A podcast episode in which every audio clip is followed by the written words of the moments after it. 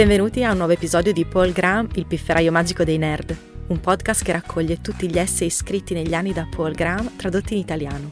Tutti gli altri essay in italiano sono disponibili sul sito paul graham punto it, mentre quelli originali in inglese potete trovarli su paul graham punto com. Cominciamo! L'essay di oggi è letto e tradotto da Lucia Anastasi. Il titolo originale è Beyond Smart ed è stato scritto da Paul Graham nell'ottobre del duemilaventuno.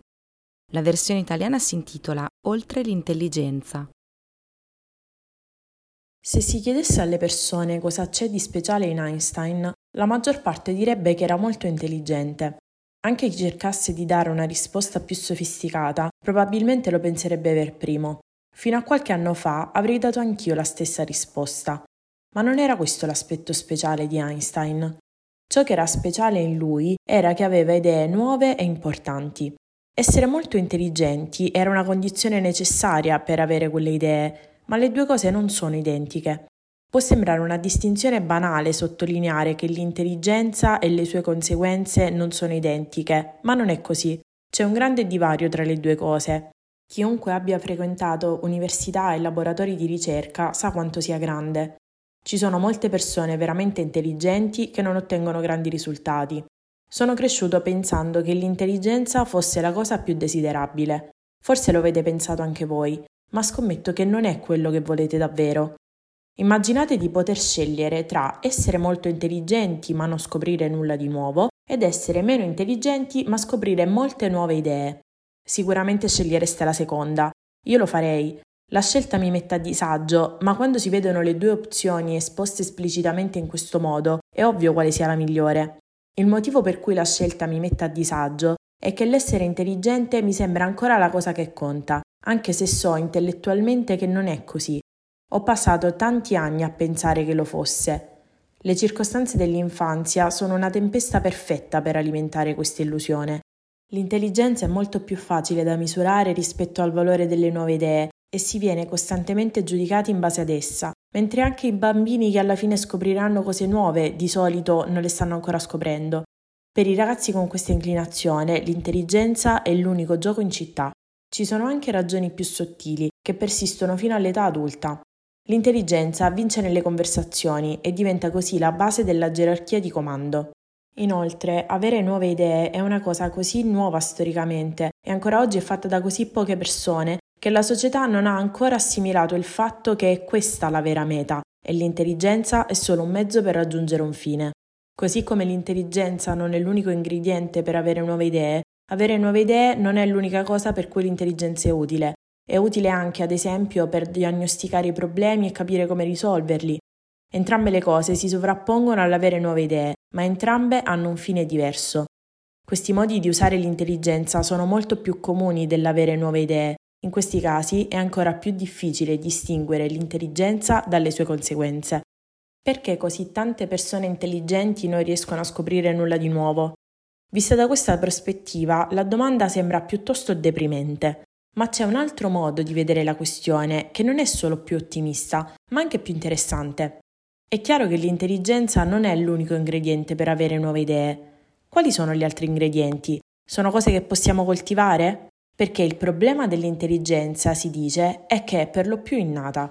Le prove a sostegno di questa tesi sembrano essere abbastanza convincenti, soprattutto se si considera che la maggior parte di noi non vuole che sia vero e le prove devono quindi affrontare un forte vento contrario. Ma non intendo entrare nel merito di questa questione, perché sono gli altri ingredienti delle nuove idee che mi interessano ed è chiaro che molti di essi possono essere coltivati. Ciò significa che la verità è molto diversa dalla storia che mi è stata raccontata da bambino. Se l'intelligenza è ciò che conta, ed è per lo più innata, la conseguenza naturale è una sorta di fatalismo alla Brave New World. La cosa migliore che si può fare è capire per quale di lavoro si ha una attitudine, in modo che l'intelligenza con cui si è nati venga almeno sfruttata al meglio e poi lavorare il più possibile. Se invece l'intelligenza non è ciò che conta, ma solo uno dei vari ingredienti di ciò che conta, e molti di questi non sono innati, le cose si fanno più interessanti. Si ha molto più controllo, ma il problema di come organizzare la propria vita diventa molto più complicato. Quali sono dunque gli altri ingredienti per avere nuove idee? Il fatto che io possa anche solo porre questa domanda dimostra il punto che ho sollevato prima. La società non ha assimilato il fatto che è questo che conta e non l'intelligenza. Altrimenti sapremmo tutti rispondere a una domanda così fondamentale. Alcuni attribuiscono la differenza tra intelligenza e nuove idee alla creatività, ma non sembra un termine molto utile. Oltre a essere piuttosto vago, è spostato di mezzo fotogramma rispetto a ciò che ci interessa. Non è separabile dall'intelligenza, né responsabile di tutta la differenza tra intelligenza e nuove idee. Non cercherò di fornire qui un catalogo completo degli altri ingredienti. È la prima volta che mi pongo la domanda in questo modo e credo che ci vorrà un po' di tempo per rispondere, ma di recente ho scritto di uno dei più importanti, l'interesse ossessivo per un particolare argomento, e questo può essere sicuramente coltivato. Un'altra qualità necessaria per scoprire nuove idee è l'indipendenza mentale. Non voglio affermare che questa sia distinta dall'intelligenza. Sarei riluttante a definire intelligente una persona che non ha una mentalità indipendente, ma, sebbene sia in gran parte innata, questa qualità sembra essere qualcosa che in una certa misura può essere coltivata. Esistono tecniche generali per avere nuove idee, per esempio per lavorare sui propri progetti o per superare gli ostacoli che si incontrano come primi lavori, e tutte queste possono essere apprese. Alcune possono essere apprese dalla società. Esistono anche raccolte di tecniche per generare tipi specifici di nuove idee, come le idee per start-up e gli argomenti degli essay. E naturalmente ci sono molti ingredienti abbastanza banali per scoprire nuove idee, come lavorare sodo, dormire a sufficienza, evitare certi tipi di stress, avere i colleghi giusti e trovare dei trucchi per lavorare su ciò che si vuole, anche quando non è quello su cui si dovrebbe lavorare. Tutto ciò che impedisce alle persone di fare un ottimo lavoro ha un rovescio che le aiuta a farlo, e questa serie di ingredienti non è così noiosa come potrebbe sembrare all'inizio. Per esempio, avere nuove idee è generalmente associato alla giovinezza, ma forse non è la giovinezza in sé a produrre nuove idee, bensì le caratteristiche specifiche della giovinezza, come la buona salute e la mancanza di responsabilità. L'analisi di questo aspetto potrebbe portare a strategie che aiutino le persone di qualsiasi età ad avere idee migliori. Uno degli ingredienti più sorprendenti per avere nuove idee è la capacità di scrivere.